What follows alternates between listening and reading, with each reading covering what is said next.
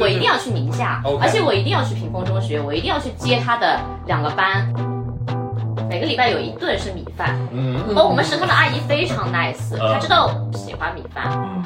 她会中午留一碗给我们晚上，就是等于说我一个礼拜可以吃到两两次的米饭，然后剩下的就是长方形的面、三角形的面、方形的面、圆形的面，反正就是面面面面面。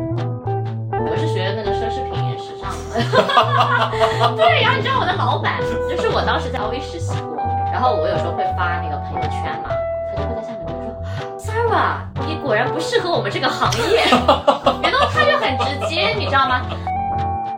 大概在我在我十在我女儿十个月的时候，就是我我的情绪非常糟糕，就是每天都每天都好像要找她的茬儿啊，还是怎样，你知道就很就我也很痛苦，然后我就跟他说我也很痛苦，我说我也我也不想这样，我不知道为什么会这样。你应该放开你自己，你不应该给自己这么多的要求。你其实你想想看，你是不是被你自己绑架了？欢迎收听《盲人摸象计划》第五期，也是倒数第九十五期。今天的访谈对象是我在研究生支教团的队友 Sarah，她是一个很潇洒的人，浑身上下洋溢着一种充满矛盾又恣意蓬勃的生命力。在意大利学奢侈品管理，在 LV 实习，染一头红发，却又每年去支教，在联合国定义的最不适宜人类居住的地方做了一年初三的英语老师。坦白说，我很意外，她早早的结婚，早早的生下了一个可爱的女儿。她是我访谈的第一位为人父母的被访者，也是第一位妈妈。在今天中文互联网的语境下，不婚不育保平安总是可以轻而易举的收获诸如独立女性、人间清醒之类的恭维。然而，那些在社会角色与自我实现之间勉力维持的更大多数，或许更值得被看见，或者更应该被听见。生育与不生育，都需要莫大的勇气。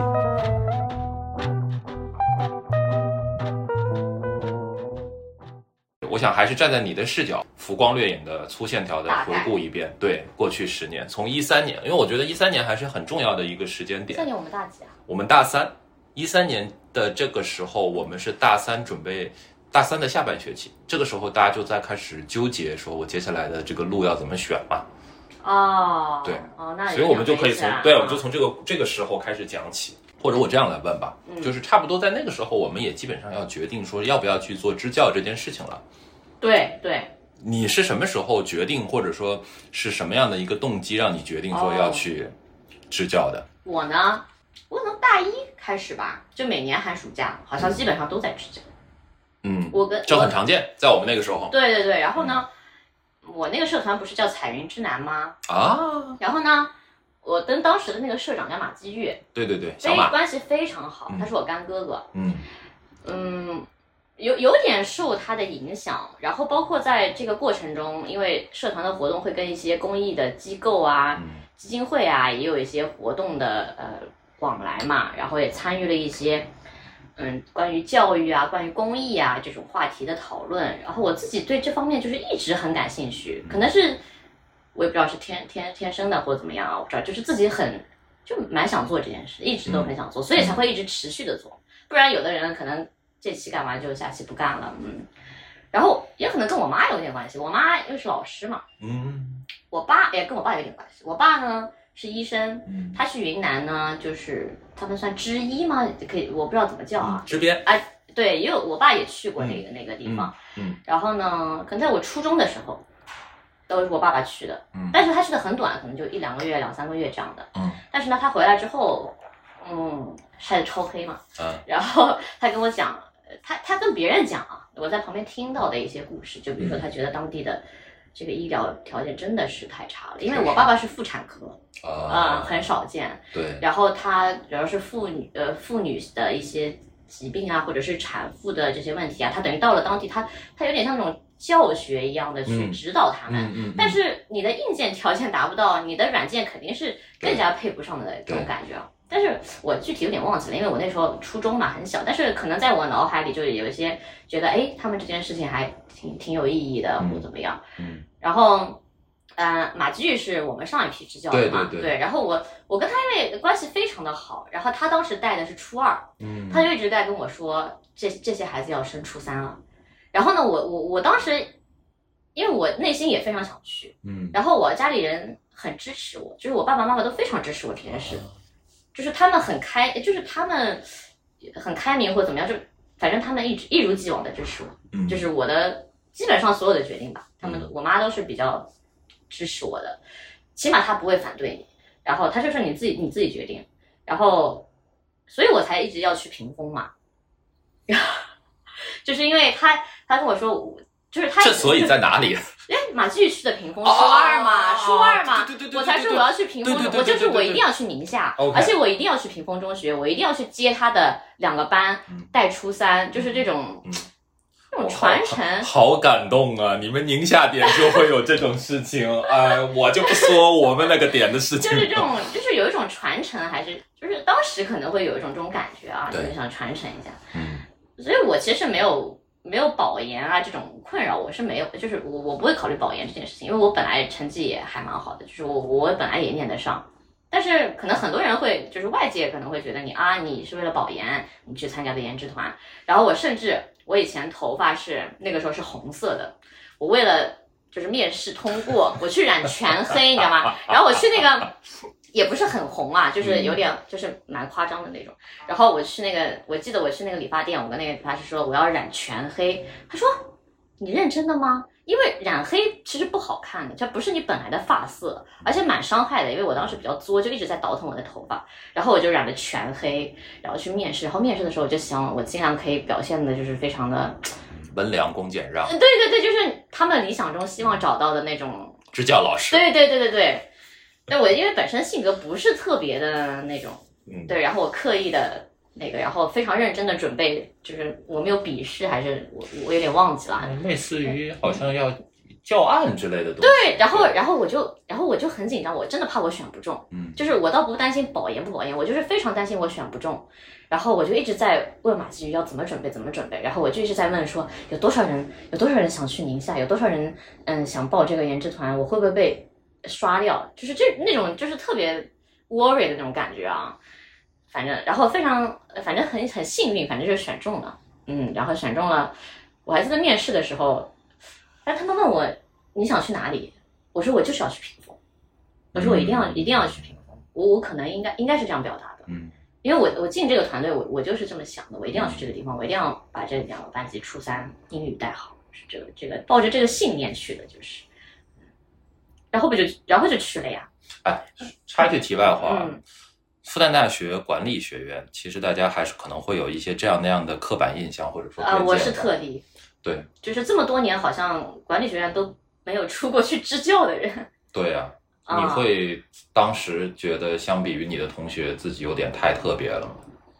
我其实一直都比较特特殊，诶，也不叫特殊吧，就是我觉得当时管院像我这种人也不少，就是说嗯。会有，就是你刚才之前提到的说，哎，很早，比如说大二大三就规划自己很好，然后去参加一些呃实习啊，或者是一些 overseas 的一些活动啊，嗯。反正就是说，为了为了以未来的，或者是考那个托福啊，反正就是我们这个地方特别多，就考各种的证，对，对，然后去各种的实习，对。拿这种 offer，、嗯拿这种 internship、summer intern 啊，什么什么，就是那种什么咨询啊、VCP，就是就是这个氛围特别的浓烈。这是一个典型的管理学院的对应该做的事情。对，然后我的确是里面的比较算是比较少少数群体，但是我竟然也有一圈朋友，就是跟我也差不太多，嗯，嗯就是没有我这么可能这么的不一样，嗯。但是他们也不是很主流的，也不我也小马哥自己也是管理学院，他是经济学啊，他是经他院的，是经院的嗯嗯嗯。嗯，就是我也，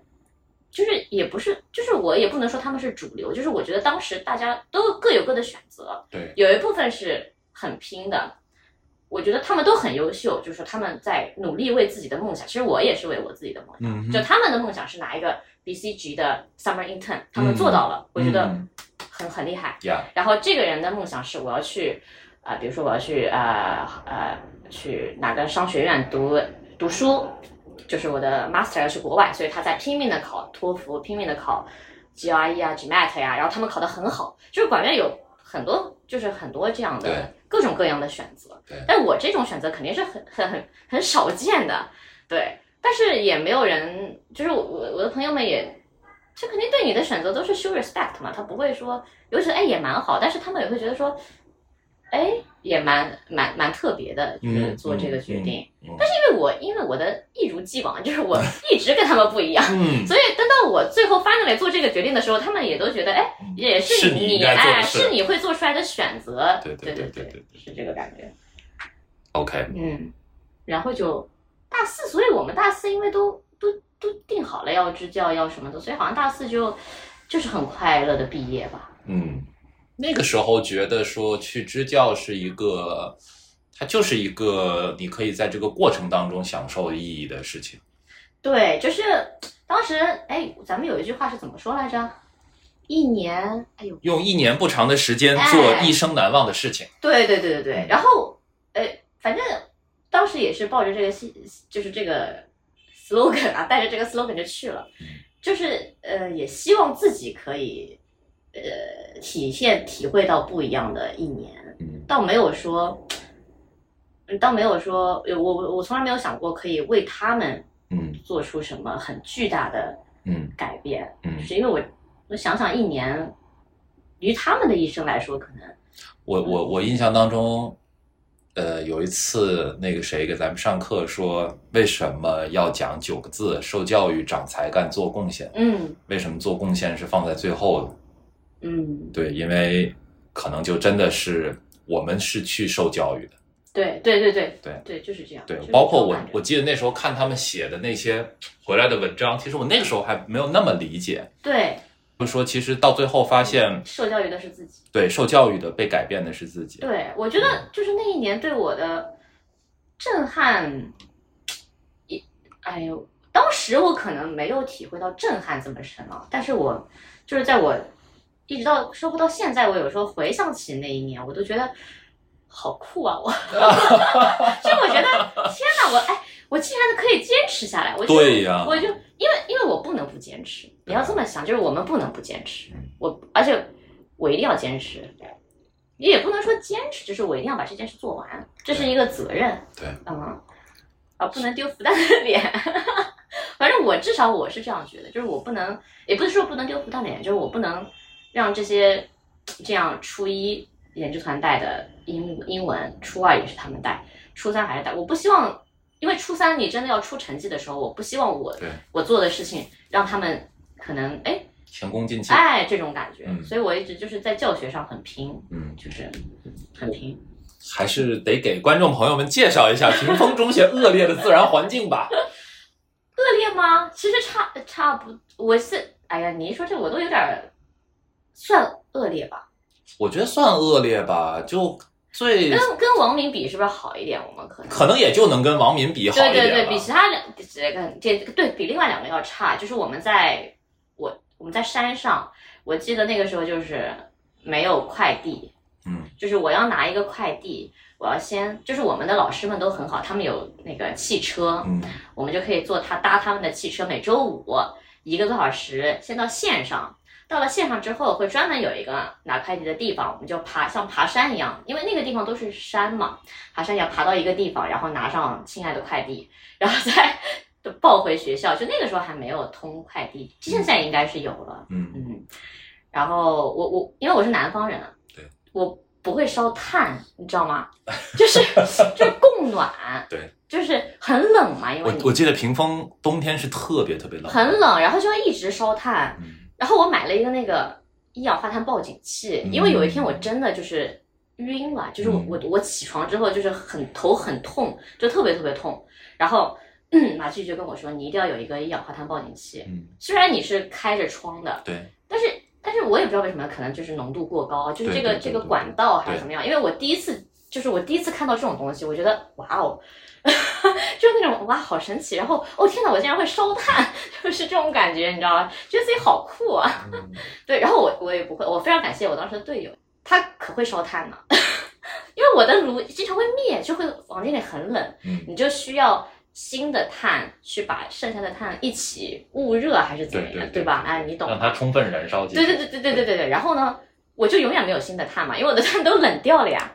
因为上完课有时候你你没没有动它，然后李凡就会帮我们每个房间，就有时候看一眼。然后我隔壁房间有一个尹老师，非常 nice，、嗯他每次看到我就会说，哎呦，他说你碳灭掉了是吧？他说快快快快快，拿我们两块，然后他会给我好多好多块，嗯，对，就就你还自动把人家说的话翻译成上海普通话。因为我有点，啊、这个要插到《平凡的世界》这部电视剧，拍的是真好。还有那部叫什么来着？就是前段时间很火的那部《山海情。哦，看得我哭的呀，就是那个感觉一模一样，我一下就回到那个时候了。说话的感觉也一模一样。一模一样，我觉得好牛啊，太牛了！我觉得我看那个小说，我觉得太牛了，怎么可以写的这么好？就是我就是觉得就是就是那样的，一模一样，就是艺术创作真的太厉害了。这是题外话。嗯，嗯，因为我支教的点不在宁夏嘛，这一哦对，直是还有一个水，哎，对，所以这就是我想说的，就是因为我支教的点不在宁夏嘛，这一直是一个我莫大的遗憾。我也一直其实我一直其实我一直嗯嗯没有勇气请你们为我认真的介绍一下宁夏支教点的情况，因为我觉得可能这是我的一个遗憾，是我不愿意提起的一件事情。那我想借这个机会，你嗯想到什么说什么吧，就是还是给大家介绍一下屏风整个包括这个学校的情况，然后哎对嗯。西海固西海固极对生活的情况，对。然后里面一些教育的情况，然后学生们他们的一个状态等等，我觉得就想到什么说什么。对，就是西海固，如果我们看很多我们媒体的报道啊，嗯。他会写一句说西海固是最不适宜联合国定义的最不适宜人类居住的地地方。那一大问题就是水，对，就是它的水什么含量很高来着？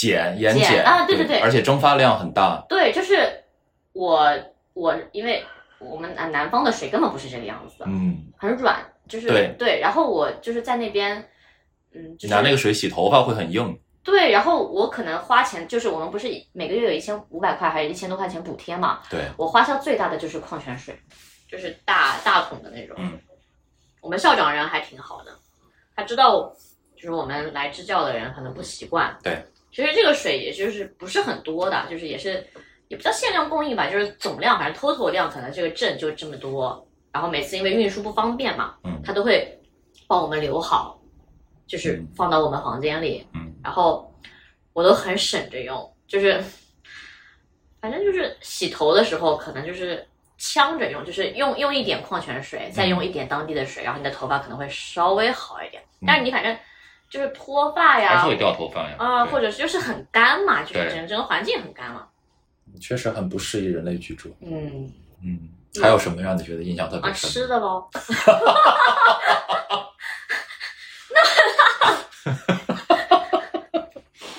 嗯砂锅大的馒头，对，而且是实心的呀，就是当然了，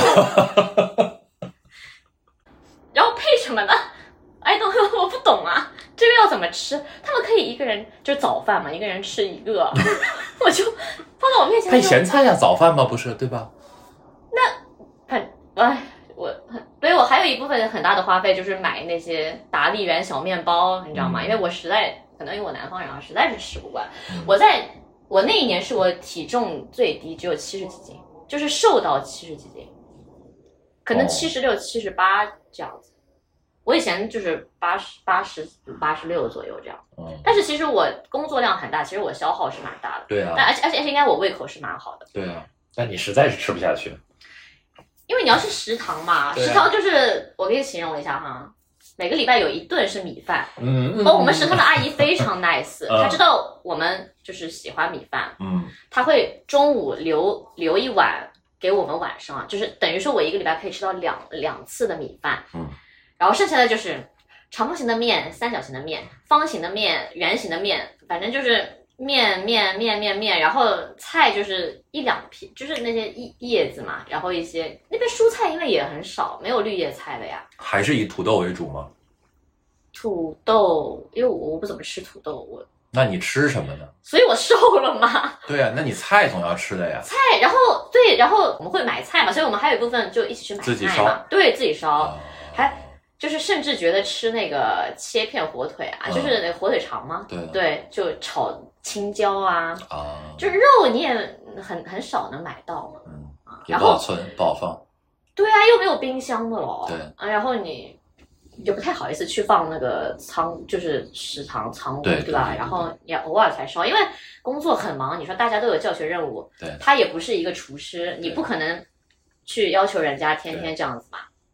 然后也是偶尔说，哎呀，今天改善一下，嗯就炒两个菜，嗯。然后就是带来的牛肉酱，嗯，哎，现在觉得非常的好吃，觉得嗯贼好吃，就是、嗯就是那种老干妈都觉得好吃啊，就是一个面，然后我就在点吃不下就来两勺，然后就啊狂吃狂吃，因为太饿了嘛，因为你还是饿呀。对，就达利园嘛，我跟你说了嘛，花钱都买达利园哦，我妈还给我快递来一份，你知道吗？就是猪肉脯吗？对，而且当时猪肉脯都数着吃，就是就是我大概知道马上就要没有了。嗯，然后我就看今天还有一根小香肠，两根小香肠，一片猪肉脯，两片猪肉脯，就吃一片都觉得哇哦，就是那个边际效益贼高的那个点，你知道吗？就就就是那样子。唉，但我当时不觉得很苦哎，我不知道你有没有这种感觉啊？就是我我因为我我在的支教点实在是硬件条件太好了，吃啊，哦，但是因为我去之前我就知道他们是这样，对，所以就我的心理预期。我其实我我不知道啊，你能不能就是跟我有同感？其实嗯我在那个支教点我是有点失落的。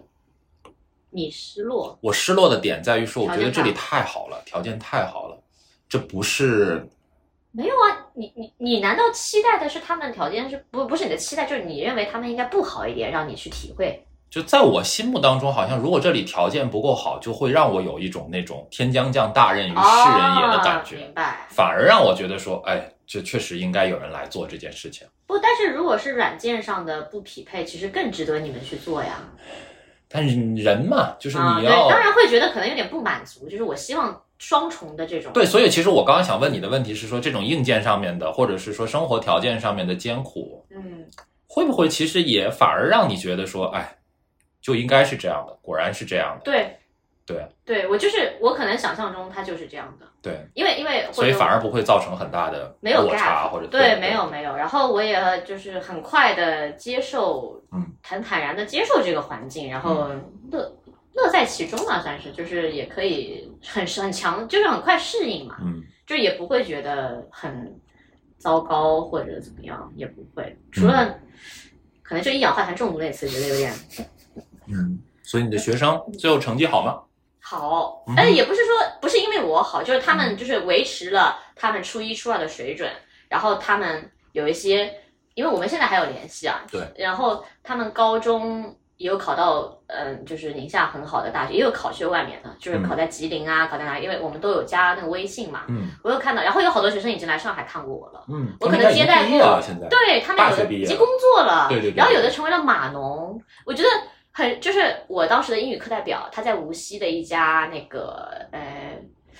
嗯软件公司嘛，嗯还还新三板上市的，嗯还挺挺好的。然后他从无锡来看我，然后之前我有个学生成为了空姐，他在浙江的一家航空公司，他也来上海看我。然后陆陆续续我可能接待了有三三四个这样子，也不叫接待啊，就是嗯就是跟他们在上海对，然后我就觉得好好开心啊，对对，嗯。然后他们也会觉得，哎，他们在上海是有，嗯嗯，是有只有一个有人的，对对对，我就希望给他们这种感觉，对，然后每次都会喊上马季宇，因为都是一起的嘛，嗯，所以回来之后啊你就开始念你的，哦，那这个转变真的很大，因为你念的那个，院啊，对呀、你念的那个项目还是什么？跟意大利。对，对对对，我是学那个奢侈品时尚的。对，然后你知道我的老板，就是我当时在 LV LV 实习过，嗯。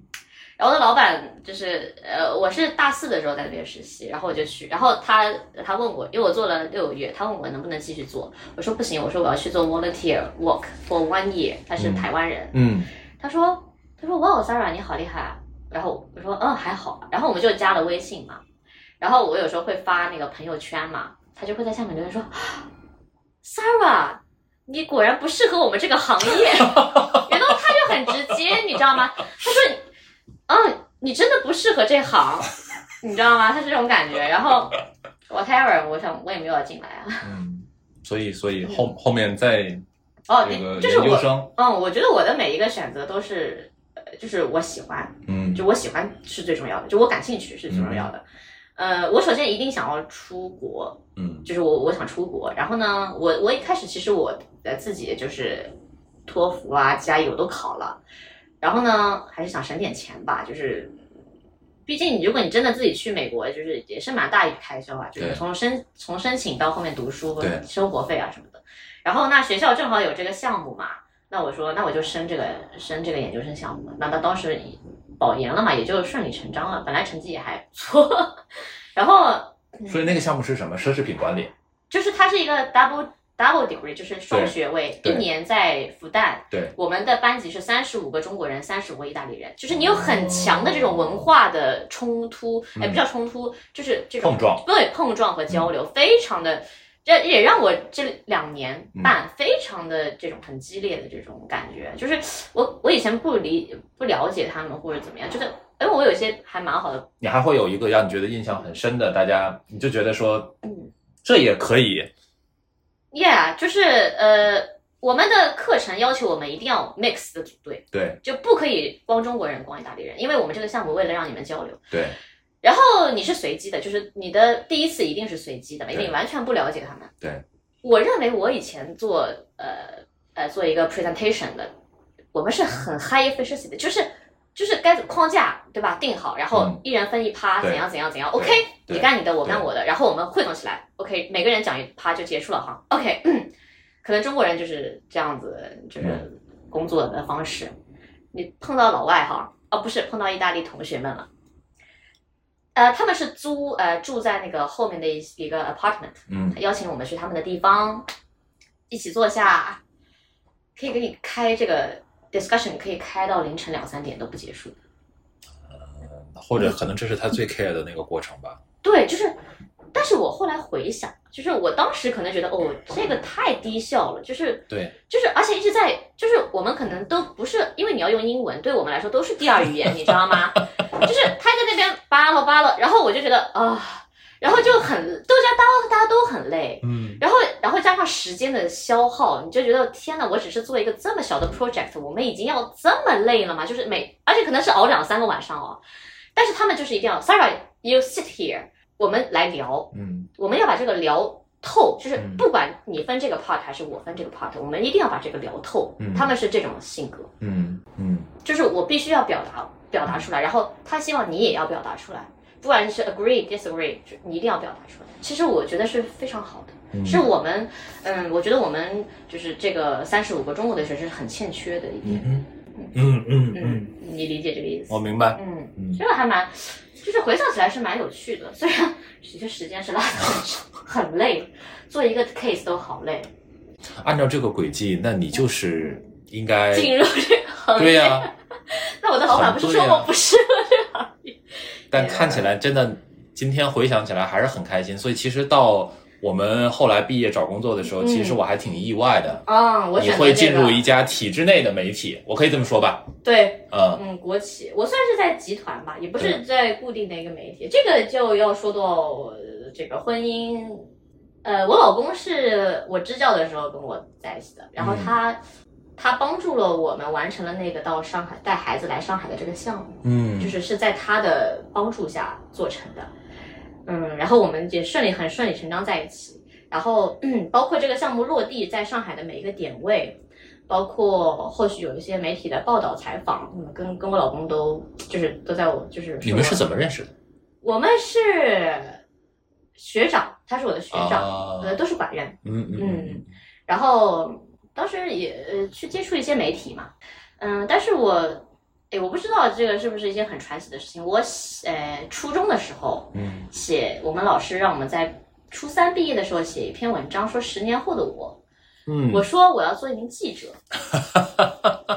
呃，啊，呃然后但是我读大学我又没有选新闻。对啊。呀，对我我我我想选新闻，当时是我妈说，哎呀，不用选新闻啦，经管好啦。然后我那个时候呢是就是学什么不能做新闻啊？对，对 你懂的。但事实 actually 也是这样，你会发现也是这样，你也可以做新闻，我也可以做新闻，对吧？everyone 条件不一样嘛，对吧？OK，嗯然后就然后后来呃，就是我跟我老公就是感情一直很稳定嘛。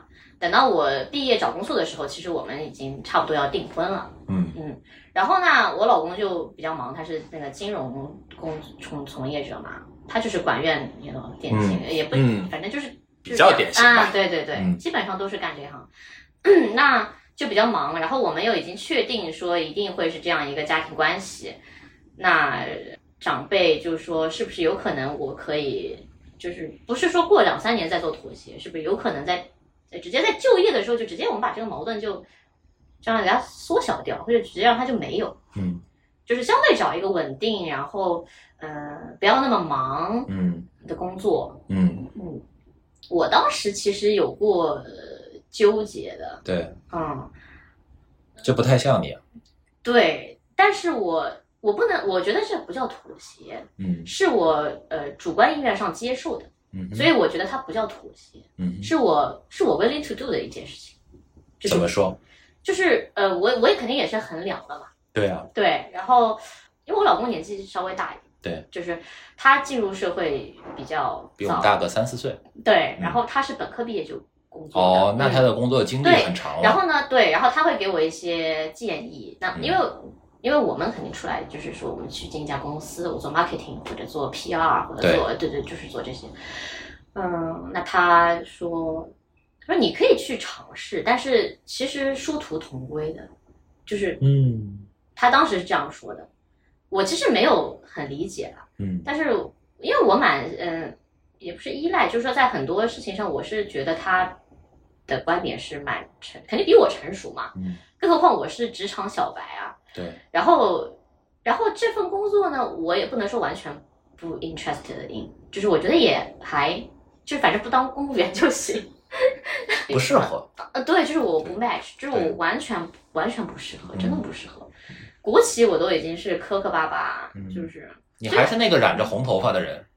那有一点对，对。然后我，所以我刚刚进去的时候，嗯就是刚刚一八年，就是等于进来的时候，有很多人问我，哎，我新进员工嘛，问我说，哎，你是哎是新闻的吗？因为我你知道我们这行就都是复旦新闻的呀，对就几乎全是。然后我说，然后你是复旦的很正常，对，你是交大的都有点少见啦，嗯你是复旦的很正常。然后他的第一印象就是你是复旦新闻的，嗯我说我每次都会跟他说我不是，我是管理学院的。然后他们说啊，你为什么会来这里？啊，对啊，对啊，对对对。然后我说我说我现在工作也算 PR 嘛，虽然是国企的 PR 嘛，就是嗯也算一部分品牌推广啊、对外合作啊，嗯，就是相对来说跟我的性格也还蛮还好嗯还还就是适算是找到了一个哎比较哎相对平衡的点。对对对对对，但是嗯，这个平衡点是我生完小孩回职场之后才找到的。其实我在生孩子之前的那个阶段是那那那应该我想想，我是两三年的那段时间是特别特别纠结，特别就是觉得自己好像嗯做的事情不是自己擅长的，然后你又嗯就是很矛盾，然后你又想跳脱这里，然后你又好像 又好像跳脱不了，就是也也被自己或者被什么框住了的那种感觉。那有两三年，然后你又看到身边其他的人很丰富多彩，VC 啊、PE 呀、什么还有呃做 IPO 啊、嗯金融，就是好像你身边都是这样，或者是他们在外企在做 marketing 啊、做 PR 啊、做 branding 啊、做什么，然后对你会觉得他们的他们的工作很。就是你看到的朋友圈或者你的跟他们聊天起来，会觉得哇，so interesting 啊，consulting 啊，就觉得哇，so interesting。就是我们学我学了这么多年，我难道不是为了做这些吗？就是那种、那种感觉。而且我觉得我也能做好。对啊，你你你当年做了那么多 case，对吧？做了那么多 project，不就是这些东西吗？对啊，我就觉得我竟然，然后我在这里，我可能写一些公文啊，因为我们以前上课是全英文的，对等于说我中文的你中文真的不太好。不不不不，我中文的作文只有高三的那个时候的巅峰了，嗯就是那些呃议论文啊、嗯还是什么的，因为嗯我我们后来的课程是全英文的，嗯，然后包括我去国外念书，就是对呀、对呀、就是。不过在这里也好了，就我是他们那里英文最好的，然后他每次有时候翻译什么就喊我去做，嗯，但是也算嗯学学以致用，也算用到了用到了一些吧，不能说，嗯我觉得读书就是不能说自己白念，就不能嗯。说自己这么多年的书白念了，嗯。我觉得是一种你可能这么多年在复旦学到的是一种呃学习的能力，嗯。或者是学习的方法。嗯哼。就是当当你呃进入另一个行业的时候，你可以自己自主的去重新，不管是系统的还是嗯。零碎的，嗯。去努力的去学习一些东西。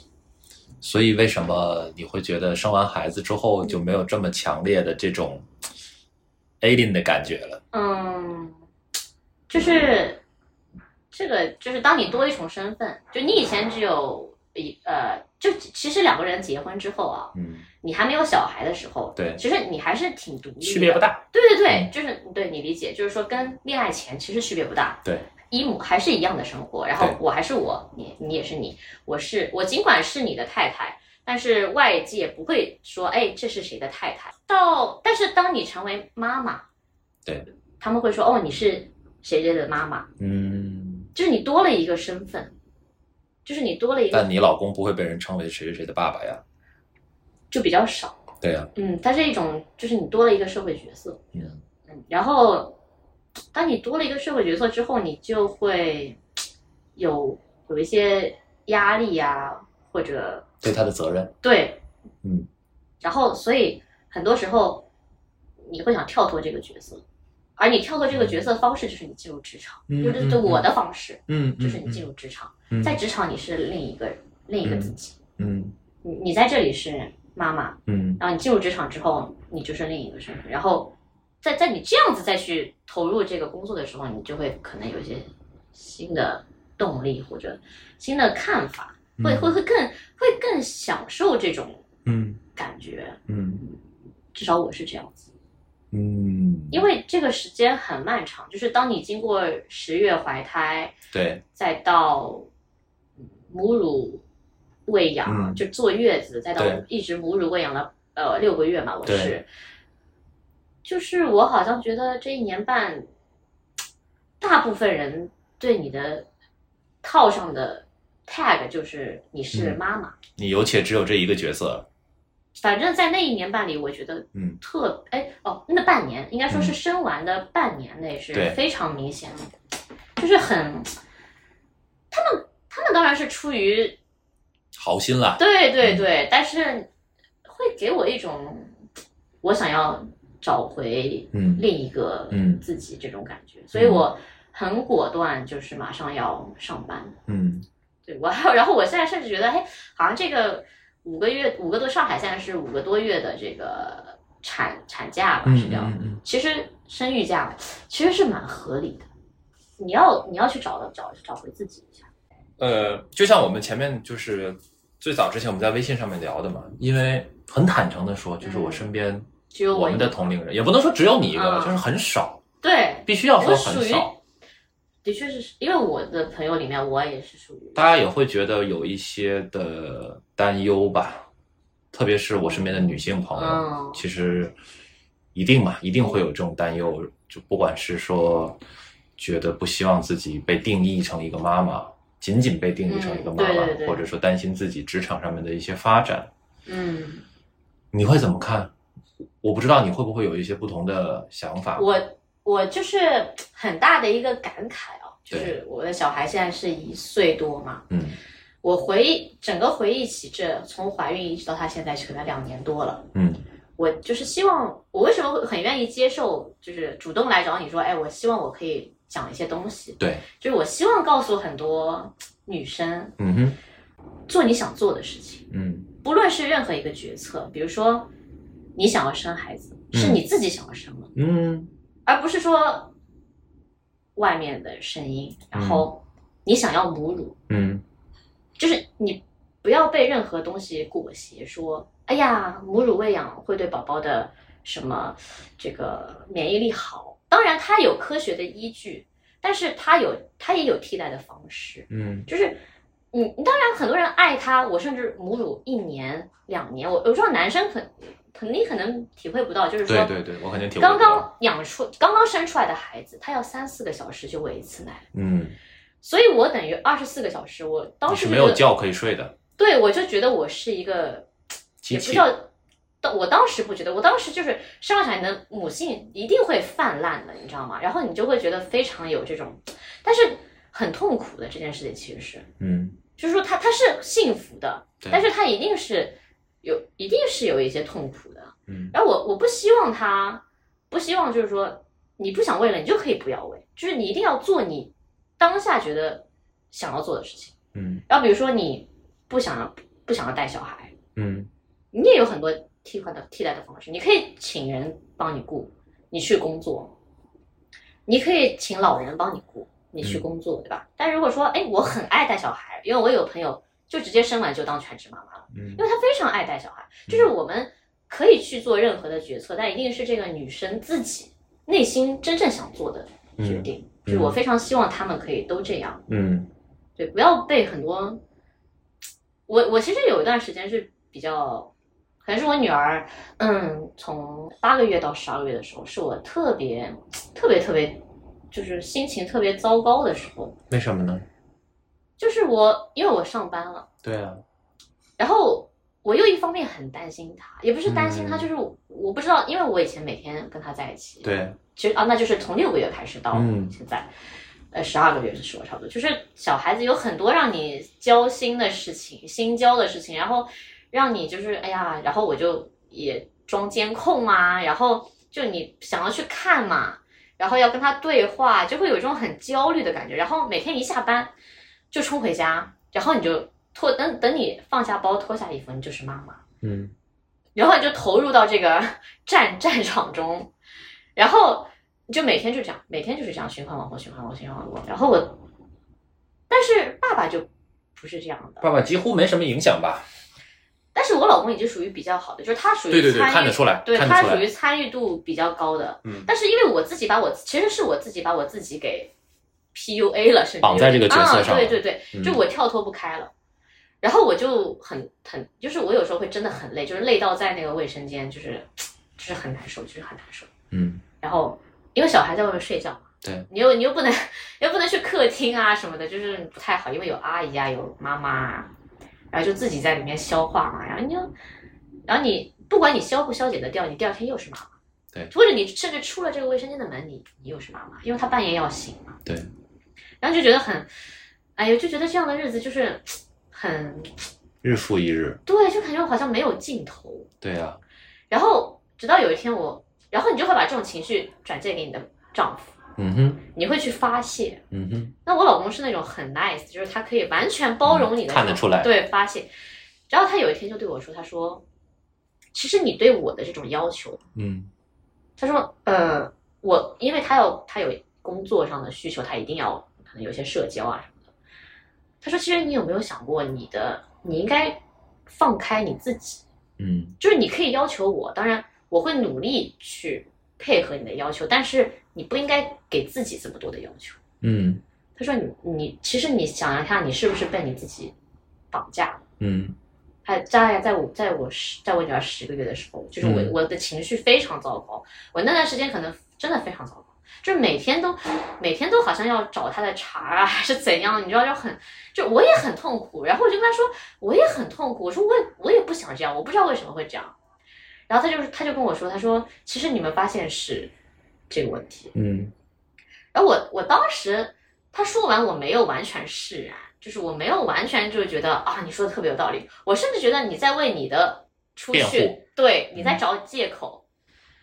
但是我后来就是可能自己在思考啊，突然有一天我就，哎，我说对，我说我说对我老婆说的是对的，我说我应该需要每个星期一天或者怎样，我需要做我自己，嗯就是那个晚上。嗯就是我也可以跳脱掉，就是你你不要有这么多的觉得嗯他不行，你不行，我不放心，我怎样？No，这都是不对的。小孩子都会成长起来的，嗯嗯他不会因为你今天不在家，他就不成长了，他不会的。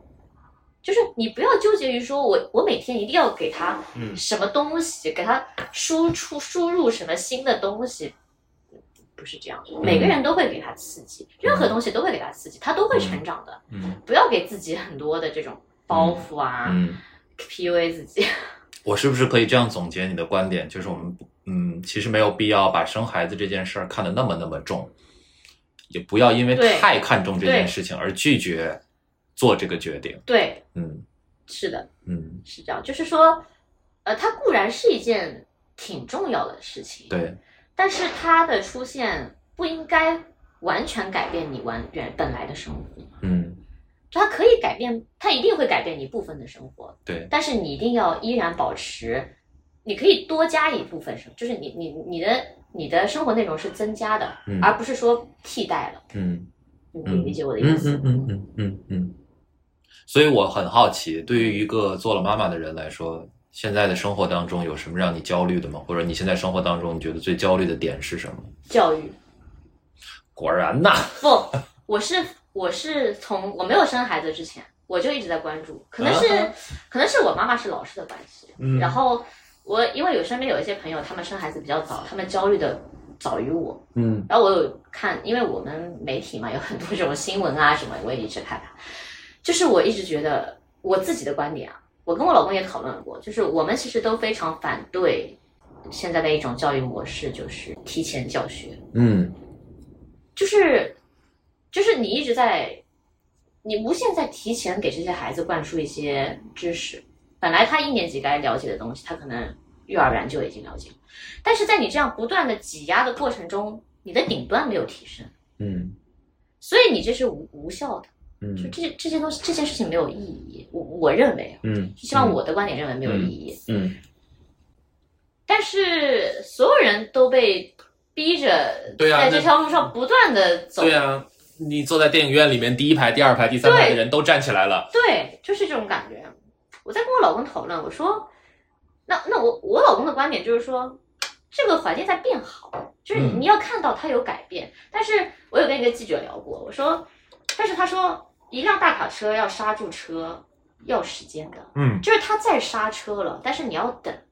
但是我不知道我女儿能不能等到。对呀、这个对于每一代人来说，其实是一个不确定的事情，你不知道是谁。对，然后我有问我一些朋友，他们就是已经小孩在读书了嘛，我就问他说，家长群里有没有那些依然坚持不卷，能不能有这样的孩子存在？嗯就是顺利的成长在这个班级里。嗯他说，只要你耐得住老师天天找你，还有你孩子本身的心态。嗯就是你这个孩子的性格特点。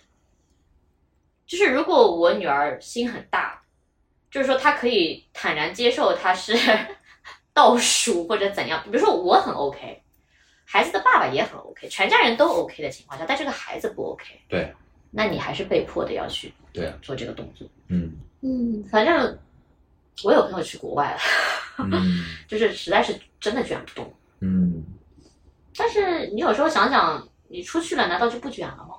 嗯，除非你去一个没有华人的地方。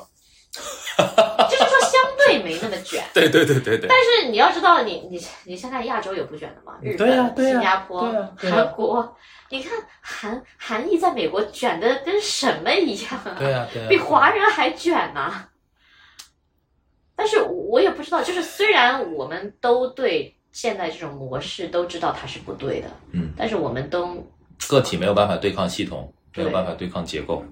就是你没有办法。嗯然后我好像也只能，我不知道，因为他还没有要念，我我不知道，因为我有我有我有复旦的朋友比我们升的早一点的，他们已经念那个幼儿园了嘛，嗯嗯嗯，他们是直接就告诉我，他说直接就送出国，所以他根本不会考虑国内这套，嗯。就他们直接幼儿园就开始念的就是那套，哦，幼儿园就可以，对，哦。就完全抛掉国内的这套卷。但是但是你要知道，你选择那条路也很也很辛苦。嗯，会很辛苦。对，也很一样的，其实是一样的，只是你，嗯，我觉得可能是也比较，就是你侧重的方面不一样。你比如说国内，我可能在卷语数外啊、学科啊，呃，现在可能要加一些艺术啊、体育啊，但是都是偏应试，我的感觉。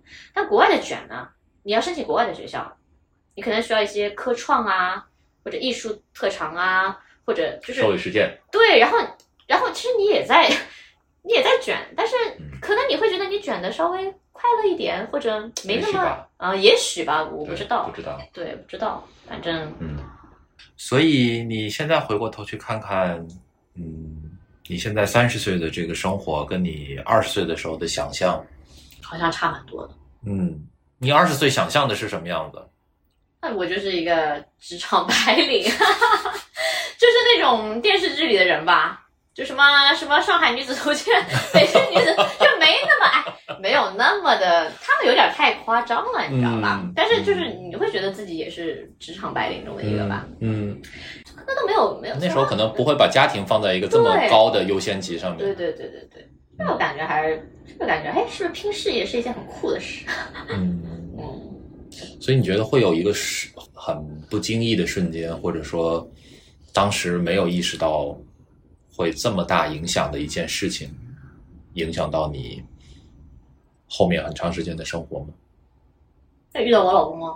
嗯嗯，应该算很嗯应该算吧。对你当时肯定没有想到会有这么对，我觉得我很多决决策可能都是因为遇到他了，嗯然后他，我又觉得他是一个很好的人，嗯嗯嗯然后我觉得我们一起为这个家庭去努力啊、奋斗啊，或者做出一些让步啊，呃，反正都是共同的决策嘛，嗯。还是起码我觉得整个还是蛮比较愉快的，就是嗯。还是很积极的那种氛围。嗯嗯嗯，我不知道你有没有很大的变，因为我我我对我得承认，这是我第一次采访为人父母的人，对，嗯。就是你会有很痛恨自己的一点吗？比如说痛恨自己不够勇敢，或者说不够嗯太瞻前顾后，我这个人的性格是这样的，嗯。就是我可能做这个的做这个决定的时候，我是瞻前顾后的决定的，对，但是我一旦决定了，嗯。我不会后悔的。嗯。可能我当时决策的时候非常痛苦，就是，嗯哎呀，我好像要怎样抛下我的、抛弃我的一些原则啊，什么什么的。嗯。但是我一旦 OK，我想好了，想清楚了，我现在就是一定要这么做了，我也没有别的选择了，而且我也就是 willing to do 这个选择了，对吧？那我就是一定要说服自己去主主观上的去做这件事，不然你就会很痛苦，对，不然你会一直很痛苦。所以我希望，因为我生的是我女儿嘛，对，嗯，我应该说生的是女儿，不是生的是我女儿。就是我希望她可以做自己，就永远做自己想做的事情。我希望我可以提供给他的环境或者提供给他的条件，就是他可以不要有一些后顾之忧的去做自己想做的事。然后我我不能说痛恨自己一点，我觉得比较遗憾的一点，就是我可能没有找到我非常热爱的事情。嗯就是我很为什么我很就是会想象自己三十岁是职场白领，就是我可能觉得我当时理解中的职场白领都是他们热爱这份职业，嗯他们很热爱这件事情，而他们在为此奋斗的过程中，他们得到了价值的提升，不管是呃收入上的，还是嗯职级上的，还是说他的嗯自自我认同感上的，嗯这种感觉。所以我我我很希望自己可以找到一件很热爱的事情。嗯，然后我可能比较遗憾，我觉得反正目目前为止我没有找到让我觉得好像非常热爱，就是为此奋斗一生的这种感觉啊。就是我很，我不是最近在看那个我我在岛屿读书，嗯就是那个嗯那个那个那个那个，嗯就是我在想，这些作家就是可以，就是我觉得他们很幸福，因为他们找到了一件写书写了一辈子，然后他们又真的写出了一些让大众嗯很接受的东西，就是然后他们在谈这些东西的时候，我觉得他们的人生很很有，我不能说我自己的没有意义，但是我觉得他们他们的很很有趣，很很很很很好玩。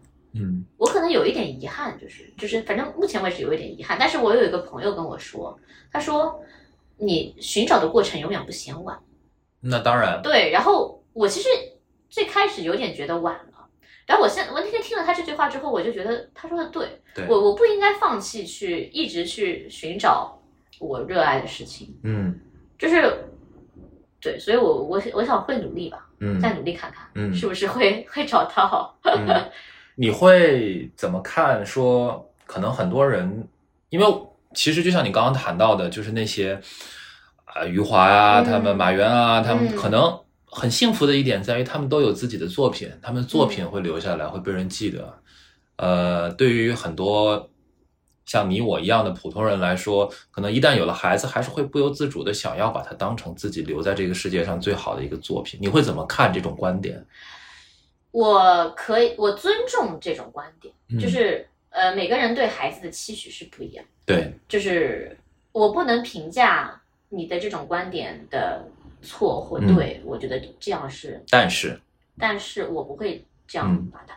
我觉得，呃，我我可能更偏向于，呃，就是说，是我想要把它生出来，就是说是我自己想要把它生出来的，但是它生出来是他，嗯嗯，他不是你的，嗯，就像你觉得你的太太不是你的附庸，你的孩子更不是。嗯嗯嗯他我所我希望我 offer 给他的就是，呃，他可以获取所有的信息，而不是我想给他的信息。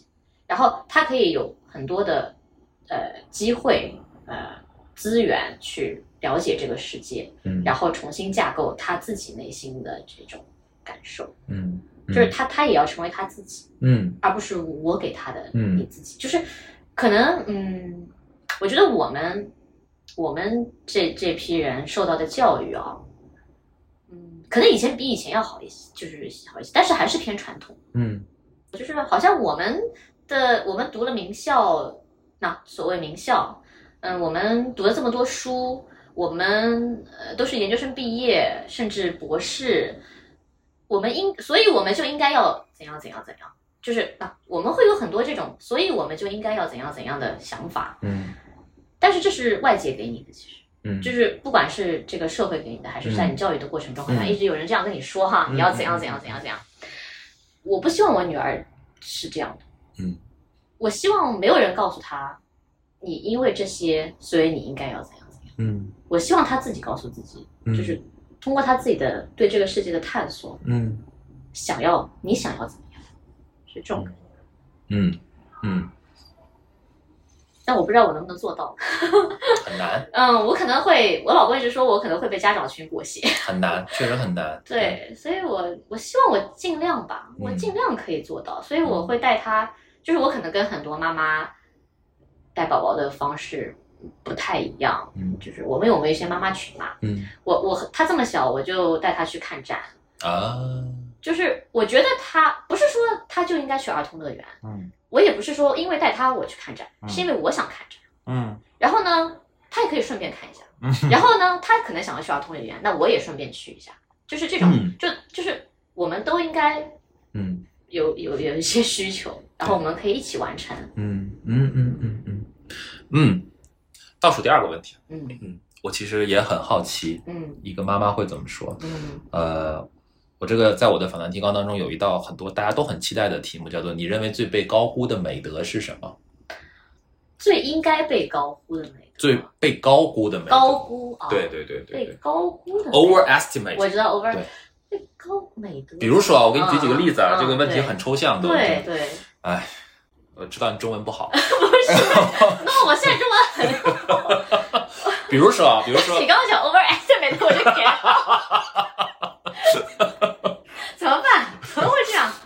，OK，比如说啊，比嗯如说我有一些访谈对象跟我说，他觉得最被高估的美德是努力，因为到他今天，他他觉得说，这个世界上就是选择比努力更重要的。你去我甚至觉得努力不是一个美德。呃，或者说勤奋吧，你去反复的歌颂这些东西呢，就其实你是这个社会在歌颂的一些美德是吗？都可以。比如说有人说是无私，呃，哦，对，就诸如此类的。美，我反正觉得勤奋都不能算美德吧。就是为什么它会是美德？它会被歌颂吗？我我就觉得歌颂勤奋就是错的，本身就是错的。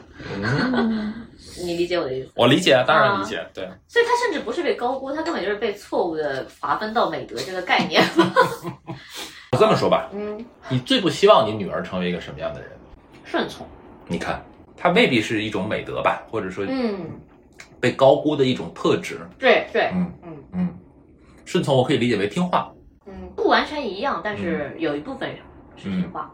起码在我的小的时候，我还是会被教导说你要做一个听话的小孩。嗯啊，如果是这样理解，那我就理解美德这个概念了。，Yeah，就是虽然我看来它不是美德，但是可能嗯历史的长河中它是一个美德。对对嗯对对对。那顺从我觉得是嗯嗯很糟糕的一个，嗯它不它不是一种美德，嗯他甚至比妥协更糟。嗯，所以其实一直到今天，我觉得真的，你看我们聊了这么多，还是有很多内核的东西是一直都没有变过，从十年前到现在。对对，还是染红头发的人，嗯，对啊。还是不想吃馒头，哎呀，至今都虽然妥协了，但是受到七十几斤实在是有点儿。而且你知道我回上海，我爸妈看就给我烧饭吃，嗯我那狼吞虎咽呀，我爸就说你什么头看了让人光回来了吗？让人心疼啊。呃，我当时倒，但是我爸可能有点心疼啊，我当时倒不觉得，嗯我觉得呀真好吃，我爸烧的真好吃。嗯，所以最后一个问题，嗯嗯，最后一个问题，如果有机会你穿越回去遇到十年前的自己，嗯，你可以跟他说一句话，你会跟他说什么呢？十年前就是大三，嗯可能会说还是遵从遵从你的心吧。嗯任何的决定一定要遵从你自己的心。可能我对我女儿也是，也是希望她是这样。嗯我希望很多女生、男生其实也是啊，但是我觉得可能女女性在这个社会里面被被要求的东西会再多一点，因为可能当了妈妈之后，你会有一个圈子叫妈妈群嘛。我看到很多不同的妈妈，嗯，都是跟我差不跟我们差不多大的，嗯嗯他们有的，因为我们都是在疫情期间生小孩，生完之后有的直接被裁员，嗯有的直接公司倒闭了。他们有的是主动选择了全职，有的被迫选择了全职，有的到现在为止都没有找到工作，有的很热爱全职，他们很 proud of it，就是他们很享受这种。有的会在我们的群里抱怨这种抑郁啊，这种情情绪的抒发，有的在找工作，而且告诉我他现在是空杯心态，就是他从、嗯从零开始。嗯哼。有的虽然返回职场了，但是心里牵挂着孩子；嗯。有的可能像我返回了，然后我找到了自自己的另一种呃社会角色，很还挺庆幸的。所以我我我我看了很多很多很多不一样的女性，当然很有很琐碎的婆媳矛盾啊，跟老公的这种吵架呀，我就觉得，但因为是纯是女性的输出啊，就是这个群里，但是我有时候觉得这个社会，就像你说的，很多男性在生完小孩之后，他还是他，对，但是女性却不得不，也不是不得不吧，就是就是你是妈妈，嗯。你好像是挣脱不掉的一个东西。但是我想告诉，我希望我女儿，就是当她想脱掉这个这层东西的时候，她可以自由的脱掉，嗯。要像男性一样自由的脱掉，或者就是是平等的呀。嗯哼。这个是这个世界是是是应该是这样子，嗯。就是我们同为父母，嗯。我们都可以做，我们也都可以不做，嗯。只要我们统一了观念，就是嗯。我们有一个 common sense，然后我们可以合力的去使得这个孩子成长的好，不管是用一种什么样的方式，都是应该被接受的，嗯。而不是说只有妈妈陪伴他，他才是好的，或者嗯只有爸爸陪伴他，或者一定要我们每天陪伴他，就是他有很多种不同的方式，他嗯这个孩子都会成长的很好。对尤其是我生了女儿之后，我觉得这个非非常重要。嗯我不希望，我甚至我可以接受他的 everything，就是他是拉拉或不是拉拉，他他结婚或不结婚，他生孩子或不生孩子，嗯我觉得只要他做的，我为什么不接受？就是他他的决定，你你可以，我老公说我可以接受，但是我难受，就是就是但是你知道说有一些决定可能会让他过得比别人要更对这就是我想说的，就是他可能会成为少数群体，对然后现在这个环境可能对少数群体没有那么的。对啊，我想你老公可能也不是不接受，只是不希望他过得那么辛苦吧。对，然后我我不知道这个社会等到他那么大的时候会是一个什么样子，但是嗯我觉得在越来越好，嗯就是大家的包容度越来越高，就是我们可以接接受这个社会上有各种各样的人存在，我们尊重尊重他们的存在，嗯然后嗯，我我是这样觉得。刚刚问题是什么来着？我给忘了。穿越回去可以对哦二十岁的你说一句话我。们都说到这儿了。对对对对对，听懂了，Follow your heart 嘛。嗯。